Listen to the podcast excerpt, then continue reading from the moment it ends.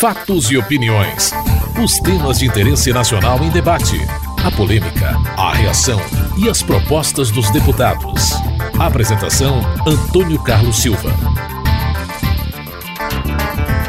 A liminar concedida pelo ministro do Supremo Tribunal Federal Gilmar Mendes no último dia 24, que suspende a tramitação no Senado do projeto que restringe o acesso de novos partidos aos recursos do fundo partidário e ao tempo de propaganda eleitoral no rádio e na televisão, acendeu a discussão sobre a autonomia dos poderes. Fernando Ferro, do PT de Pernambuco, fez duras críticas ao ministro Gilmar Mendes. Querer desconhecer que há nessa casa uma certa tensão contra a intromissão do STF nas ações do legislativo é isso é cinismo e hipocrisia. É claro que nós precisamos fazer um debate, porque no mesmo, no mesmo tom, na mesma moeda que se reclama da iniciativa de Fonteles, ninguém fala da atitude do senhor Gilmar Mendes, que quer impedir uma discussão de um projeto de lei. Isso é obscurantismo, isso é autoritarismo da pior qualidade praticada pelo Supremo. Se, ele, se há inconstitucionalidade, que se vote e depois se exerça o poder de Suprema Corte de encontrar a inconstitucionalidade. Agora, impedir o debate,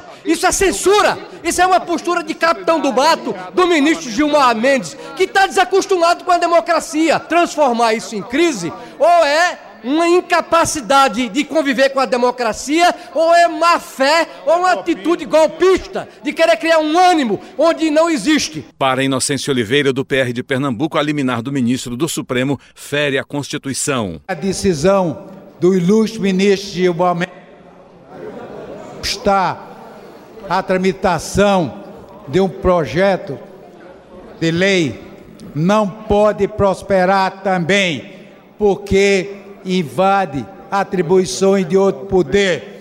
É, fere, novamente a causa pétrea da Constituição. Faço um apelo ao ministro Gilmar Mendes para reformar a sua decisão, para que a independência dos poderes seja mantida, para que a independência dos poderes, a causa pétrea da Constituição, que é as causas que não pode ser modificada regime federativo de governo, independência dos poderes, direito individuais. Ricardo Berzoini, do PT de São Paulo, considerou a liminar precipitada. O ministro Gilmar Mendes, que no seu tempo de advogado-geral da União, assinou junto com o ex-presidente Fernando Henrique a famosa medida provisória 1984, que eu não terei tempo aqui, evidentemente, de explicar, mas sugiro, quem quiser conhecer a natureza anticonstitucional dessa MP 1984, que foi feita de encomenda para agilizar a privatização do Banespa e outros bancos estaduais, esse ministro concede uma liminar contra um projeto em tramitação, ou seja, o projeto não terminou sua deliberação, não houve nenhum tipo de vício na, na tramitação, teve um quórum muito grande nesta casa, estava no Senado Federal para apreciação e o ministro se julga no direito de suspender. Ou seja, quem provoca a crise entre poderes são ministros precipitados e afobados, que ao invés de tratar a questão com a necessária cautela, saem assinando liminares e criando confusão. Aliás, não é a primeira vez que o ministro Gilmar Mendes faz isso em relação a situações da nossa República. É bom lembrar que foi esse ministro que denunciou um suposto estado policial com uma tal gravação que teria sido feita do seu gabinete e que nunca apareceu a fita. Chico Alencar, do pessoal do Rio de Janeiro, classifica a decisão do Supremo de despropositada. Essa famosa e badalada, sobretudo na mídia grande, crise atual entre o poder legislativo e o poder executivo, não passou de uma batalha de tararé na verdade, uma esgrima de pessoas muito vaidosas, talvez, que com espadas ou armas de plástico terçaram esses instrumentos através de uma admissibilidade de uma PEC na Comissão de Constituição e Justiça e nada mais do que isso, versus uma liminar de um ministro interferindo diretamente na tramitação de matéria aqui. Nós nos colocamos sempre contra o conteúdo dessa matéria, é direito nosso parlamentar. Agora, o Supremo interferir, dizer que ela não pode mais tramitar, quando o mérito não está nem apreciado na outra casa, é completamente despropositado. Fábio Trade, do PMDB do Mato Grosso do Sul, questiona a quem interessa desprestigiar o Congresso. A quem interessa?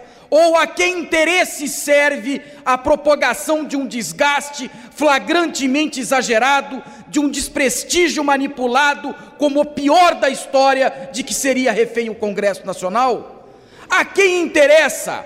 Como é possível que nós, que chegamos a uma das duas casas do Congresso, referendados pelo voto popular como membros do poder brasileiro da construção democrática, possamos permitir que o legislativo seja execrado a ponto de ter questionada a sua própria eficácia institucional? No parlamento, somos não só representantes dos múltiplos e legítimos interesses da cidadania nacional que nos elegeu, mas também fiéis depositários do inigualável patrimônio de vocação democrática efetiva, de intransigente empenho na construção e no zelo das liberdades fundamentais em que se forjaram e se sustentam os alicerces da nacionalidade. O ex-presidente da Câmara, deputado Marco Maia, do PT do Rio Grande do Sul, apresentou proposta de emenda à Constituição para impedir a suspensão de lei ou emenda por liminar concedida por apenas um ministro. Estas decisões, de forma monocrática, têm se reproduzido em outras decisões tomadas pelo nosso STF. Portanto, isto não é bom para a democracia, não é bom para o funcionamento das instituições, não é bom para o equilíbrio que deve haver entre os poderes da República. A casa que representa o povo, a casa que representa os interesses maiores da sociedade brasileira, a casa que tem o direito e tem a obrigação de defender os interesses da sociedade brasileira é esta casa aqui, é este parlamento. Muitas vezes nós não conseguimos aqui produzir acordos, é verdade.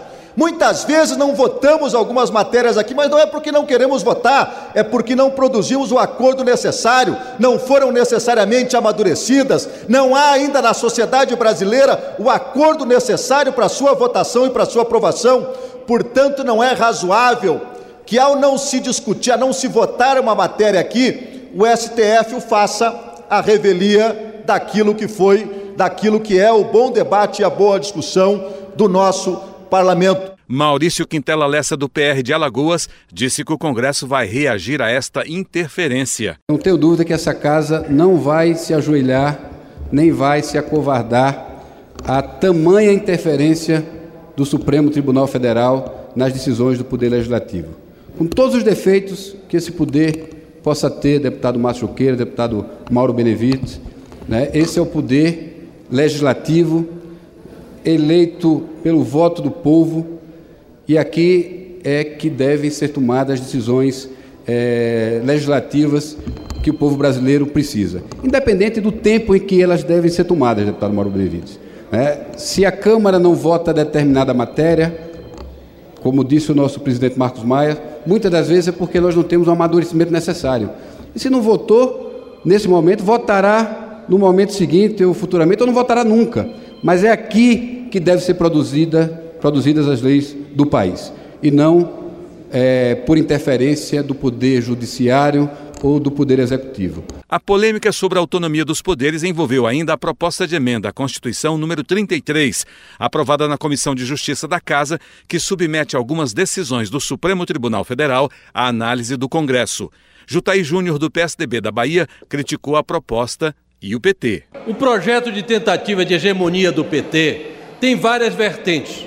Uma delas é o controle do judiciário e a PEC 33 tem a característica clara de tentar tirar poderes do Supremo Tribunal Federal. Não há a menor possibilidade de uma votação mandrake, como foi feito na Comissão de Justiça, prospere, porque essa casa não vai aceitar, em forma alguma, fazer com que o Supremo Tribunal Federal perca a competência. Como da mesma forma a, a PEC 37, que tira a competência do Ministério Público de investigar como também não vai ser permitido a vontade do PT do controle social da mídia, que não passa de censura, como também não vão conseguir esmagar a oposição na tentativa de se fazer o controle e a cooptação de membros da oposição e no modelo que aqui eu vi um deputado que parece que não tem nenhuma formação jurídica dizer que a liminar do ministro Gilmar Mendes contraria a intervenção no Poder Legislativo. Quero manifestar aqui o meu protesto contra a votação que aconteceu na Comissão de Justiça. Quero relatar aqui, sou membro da Comissão de Justiça. Eu vejo ali o Espiridião a mim, que é um membro atuante também da Comissão de Justiça. Participei da sessão da semana passada, de 10 da manhã a 15 para 1 quando votávamos, a meia entrada para os estudantes em espetáculos culturais e esportivos, quando imaginávamos que a sessão estava encerrada, sem a presença do relator, sem levar em conta o voto em separado do Paz Landim, sem nada. No dia seguinte, durante a tarde, nós somos informados que foi feita uma votação de admissibilidade de um projeto que gera conflito entre os poderes, limita o poder do Supremo. Esse absurdo nós não aceitamos. Ciba Machado, do PT do Acre, rebateu as críticas e defendeu a proposta. O orador Jutaí Magalhães, que acabou de falar pelo PSDB, eu só queria lembrar, lembrá-lo que o relator desta matéria é o deputado João Campos, lúcido deputado do PSDB, que leu a PEC direitinho, entendeu ela muito bem e emitiu um parecer favorável. E como tal, a Comissão de Constituição e Justiça deu admissibilidade à PEC para começar a sua tramitação. Não há nenhum tipo de crise com o STF. Por que crise? Ou esta casa estará proibida de analisar as proposições dos parlamentares que aqui trazem. Todos os parlamentares estão aqui para apresentar qualquer tipo de propositura, e neste caso, o que está se fazendo é um rearranjo na capacidade da, do aperfeiçoamento da democracia brasileira. Para Vieira da Cunha, a proposta enfraquece o judiciário e não vai prosperar. Eu gostaria de deixar aqui, aqui claro que houve membros da Comissão de Constituição e Justiça que se manifestaram regimentalmente, tempestivamente, pela inconstitucionalidade. Porque há, há um princípio que está ferido de morte se a PEC prosperar, que é exatamente uma cláusula pétrea que trata da separação de poderes. Além disso, há uma questão política muito grave, que é exatamente o desfiguramento, o enfraquecimento da mais alta corte de justiça do país, que ficaria fragilizada exatamente na sua missão precípua, que é de ser guardião da Constituição. Ora, se o Supremo não der a última palavra sobre a constitucionalidade de leis, que razão haverá para a existência de uma Corte Suprema no nosso país. Para Ronaldo Nogueira, do PTB do Rio Grande do Sul, a PEC 33 visa apenas a garantir a harmonia entre os poderes. A PEC 33 tem o espírito de trazer para essa casa devida correção quando o Supremo, através de súmulas vinculantes, decide-se contrariando a vontade do parlamento, porque o parlamento, na sua essência, ele representa a vontade popular, a vontade do povo brasileiro. Então, senhor presidente, nós aqui defendemos, assim como está estabelecido na nossa Constituição Federal, a harmonia entre os três poderes da República: o poder executivo, o poder legislativo e o poder judiciário. Não pode haver numa república, num Estado democrático de direito, um poder soberano que possa, ao seu belo prazer, interferir nas decisões de outro prazer, de outro poder, assim como tem ocorrido nos últimos dias alguns ativismos, intromissão do Supremo em ações que são de iniciativa e de competência exclusiva do Parlamento brasileiro.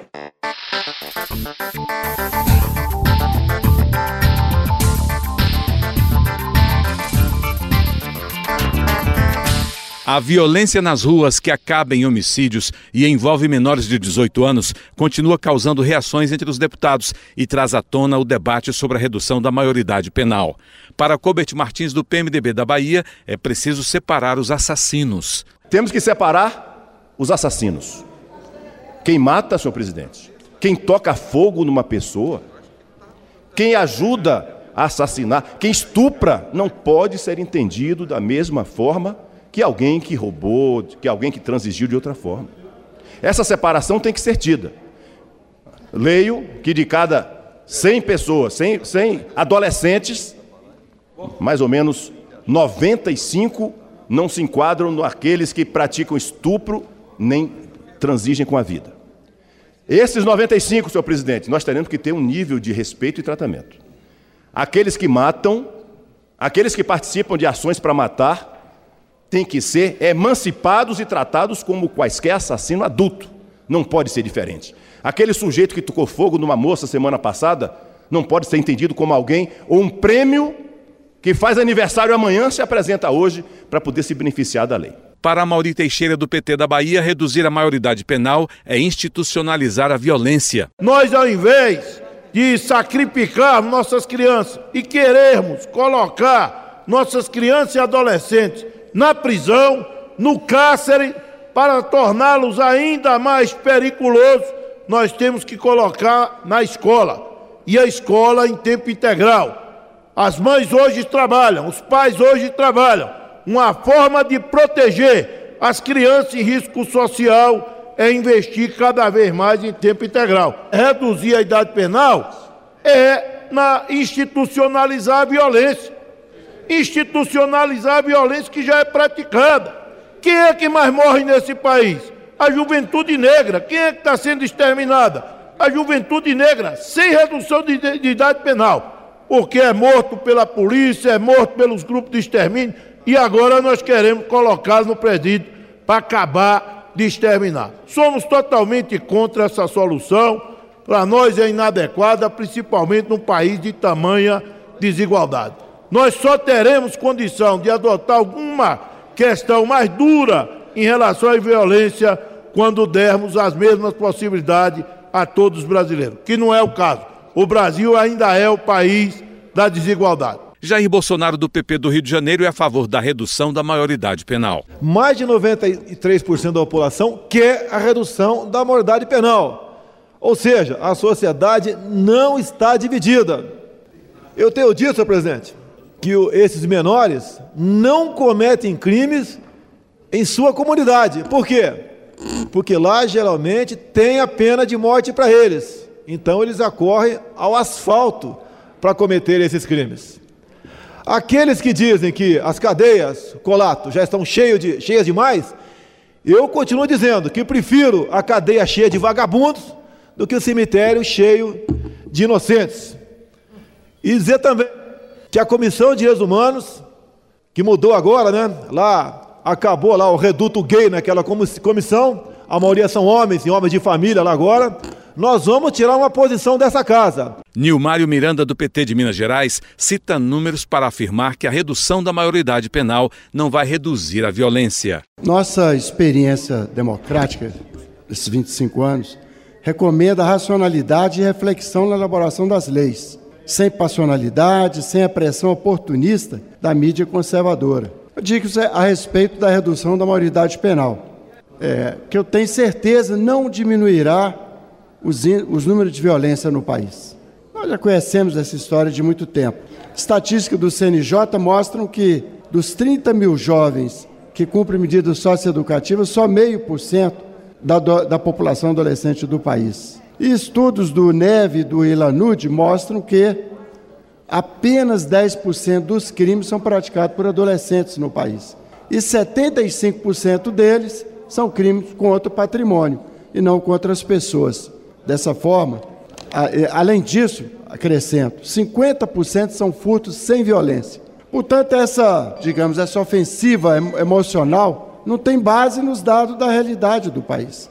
Ao invés de mobilizações para reduzir a idade penal, temos que construir uma agenda positiva para a juventude. Pensar que educação, lazer, formação profissional precisam ser abrigados em um grande pacto nacional que servirá para combater a violência sofrida pelos jovens. Chico das Verduras quer a redução da maioridade penal e o aumento das penalidades. Infelizmente, no nosso Brasil, os trabalhadores estão acuados com a marginalidade. Hoje o que se vê nas páginas dos jornais é bandidagem, é pai de família sendo sacrificado, sendo marginalizado, sendo é, apanhados e até assassinados. Se fala muito na redução da pena da menoridade, ou melhor, redução da menoridade. Eu concordo, porque são dois anos a menos que eles vão ter esse direito de estar matando as pessoas e ficar impune. Eu acredito que se diminuir para 16, vai diminuir também a marginalidade e a criminalidade. E também aumentar a pena também, porque três anos para um elemento que tira uma vida, como tirou aquele cidadão, queimando uma pessoa viva, só três anos é muito pouco.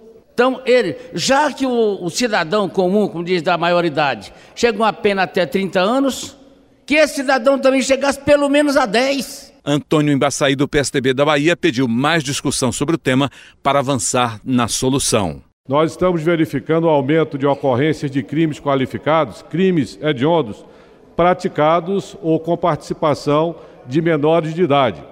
Quero registrar a iniciativa do governador de São Paulo, governador Geraldo Alckmin, que apresentou uma proposta muito interessante que preserva integralmente o ECA, o Estatuto da Criança e do Adolescente, mas que vai na direção de reduzir esse tipo de prática, crimes é, praticados por menores de idade. Também solicitar aos senhores e senhoras deputadas que a gente abra esse debate. Esse é um debate muito importante que a sociedade brasileira espera e que a gente possa avançar. Você acabou de ouvir Fatos e Opiniões, uma produção da TV Câmara. Edição e texto Antônio Carlos Silva e Eliane Breitenbach. Apresentação Antônio Carlos Silva.